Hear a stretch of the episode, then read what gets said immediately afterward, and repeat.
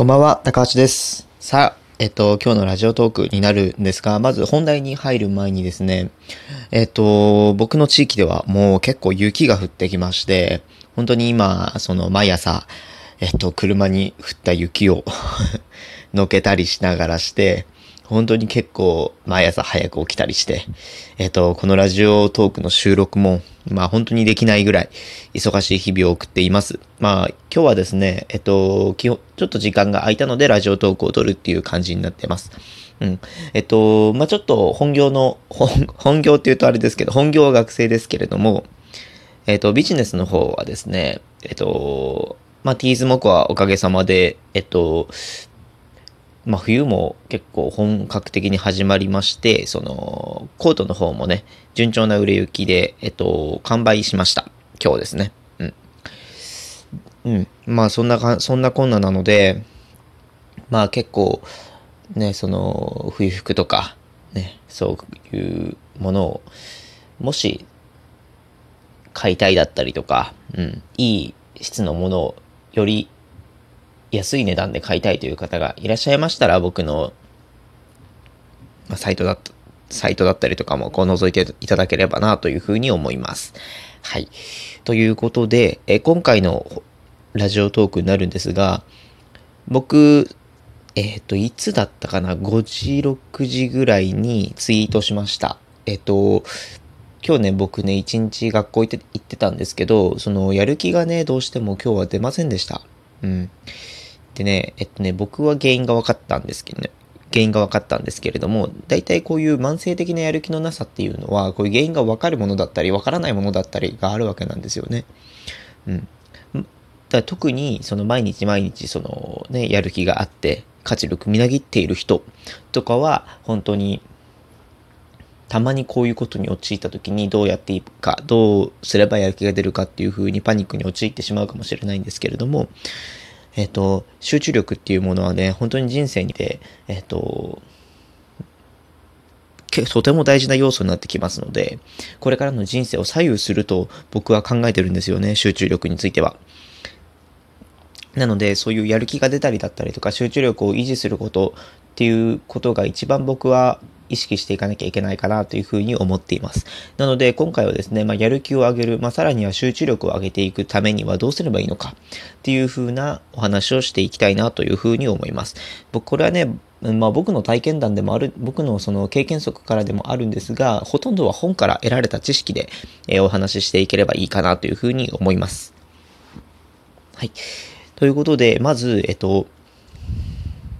僕ね、ちょっとさーっと考えた中で、まあ大体、えーっとね、2、3、4、うん、まあ4つぐらいかな。うん、大切なことはあります。はい。で、まずですね、そのね、欲求に関するお話を一つ、はじめにしたいと思います。うん。で、えっと、勉強とか、その仕事だったりとかの欲求っていうのは、僕はね、その欲求のあの、覚えてます？段階、段数のやつ、ピラミッド状になってる欲求の階層みたいなやつ、覚えてますか？うん。まあ、マズローって検索していただけると、その、欲求の段階っていうのがわかるかと思うんですが、その欲求のピラミッドの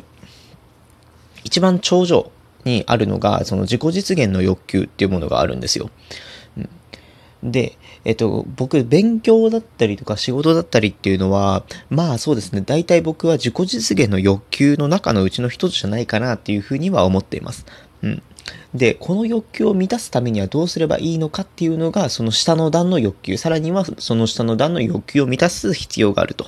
いうふうになってます。で、えっと、僕の今日の原因はこれでした。うん。何かっていうと、僕はこの欲求の一番下の段階、生理的欲求っていうものの欠如がありました。まどういうことかっていうと、生理、生はまあ食欲、睡眠欲、性欲とかですよね。うん。で、えっと、まあこういう欲が満たされていない状況では自己実現の欲求が生まれないわけですよね。違うことを考えてしまう。っていうことですよね。うん。えっと、まあ、例えばですけれども、眠いのに勉強って頑張れますか？やる気出ますか？出ませんよね。うん。まず最初に、ね、寝るっていう生理的な欲求を満たしてから、また次の段階、そして次の段階、そして次の段階で最後に勉強のやる気が出るわけなんですよ。なんで、結構勉強する人っていうのは、もう本当にその下の要求が全て満たされている状況っていうのが一番集中力高い状態になってますね。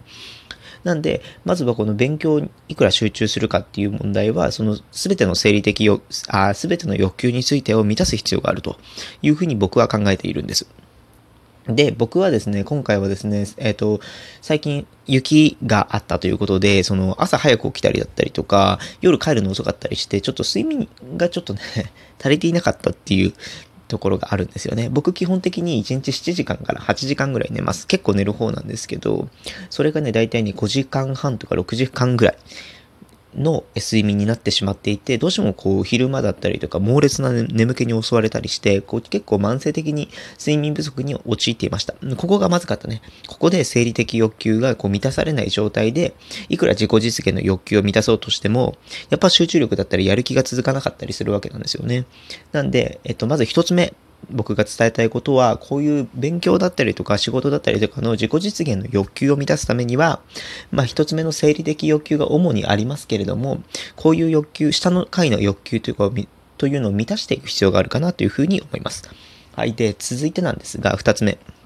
なんですが、えっと、これはですね、ちょっと、えっと、直接関係しているとも言えるんですけれども、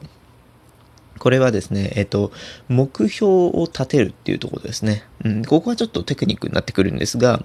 例えば、その勉強だったら、えっと、テストがここにあるから、この日までにこれを仕上げて、これの日までにこれを仕上げるっていう風に考えてあげて、一日の予定までを、こう、ね、あの、再分割して立てていった方がやる気は出ると思います。やっぱりこの人っていうのは、この、達成するゴールが見えていればいるほど集中力って高まる方なんですよね。なんで、一日ここまでやれば OK っていうそのゴールを自分の中で設定してしまうと、そこまでしっかりやり通すことができるようになるっていう風に、えっと、原理的にはそうなっています。なんで、目標を立てるっていうのも、やる気が出る、一日のやる気が出る一つのえっ、と、方法なんじゃないかなというふうに思います。まあ、目標の立て方についてはですね、ちょっと、まあ、またいろいろあると思うので、あまり詳しくお話ししませんが、二つ目の伝えたいことは目標を立てるっていうことですね。で、えっと、まあ、三つ目になるんですが、これ、あのー、結構ね、僕、三つ目が一番大事かなと思うんですけれども、これね、運動ですね。うん。運動。何それって思うかもしれないんですけど、全く逆やん。勉強と運動なんて。って思うかもしれないんですけれども、勉強とか運動って、あの、一見、一見その、愛、相入れないようなことがたくさんあるかもしれないんですが、実は繋がっていることも多々あって、運動することによって何が得られるかって考えると、もちろん筋力はもちろんですよね。筋力だったりとか体力っていうのはもちろんなんですけれども、そういうとこじゃなくて、その、血液の巡りを良くするっていう風にな、言われています。言われてるっていうかもう、だいたいやった人はわかるよね。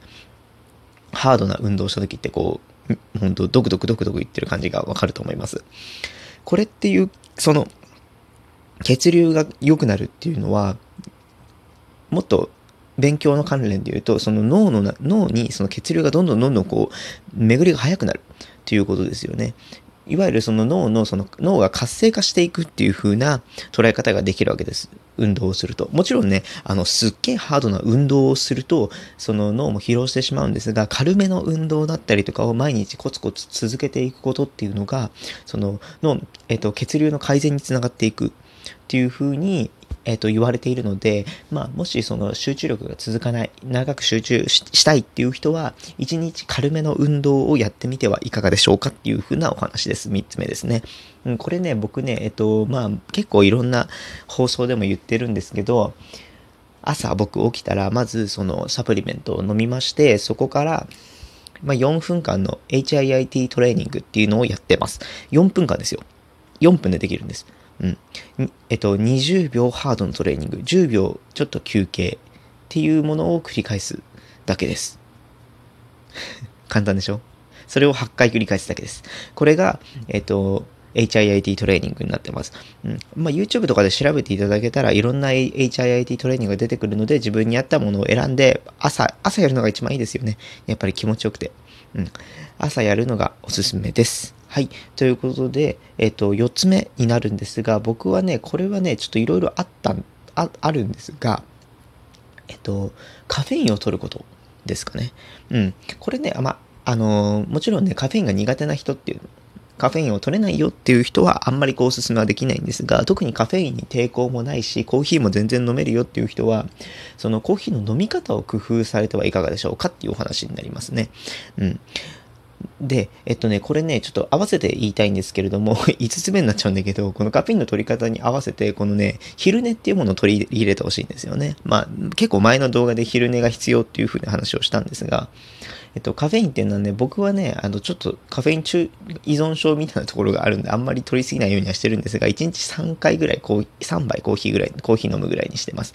うん。これは、えっと、まあ、朝起きて、朝起きてすぐはダメなんですよ。朝起きたら、えっと、まず、その、セロトニンっていうホルモンがその分泌されて脳を活性化させます。目覚めさせます。それと一緒にカフェインを同時に入れてしまうと、そのセロトニンの効果が薄れてしまうので、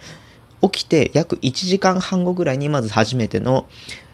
コーヒーを入れてください。で、昼寝。まあ大体僕はお昼を食べて2時間後ぐらいに昼寝をするんですが、昼寝の前にコーヒーを飲んで、で15分から30分ぐらい昼寝をしたしておきます。そうするとコーヒーっていうのは大体30分ぐらいでその体内に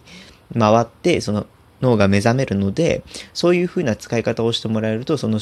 カフェインによる集中力の効果がより現れるんじゃないかなというふうに思います。まあカフェインについてはね、やる気とか全く関係ないんですが、その集中力をずっと続くためには、カフェインを上手にとってもらうっていうのが大事かなというふうに思いました。12分って短いね、本当に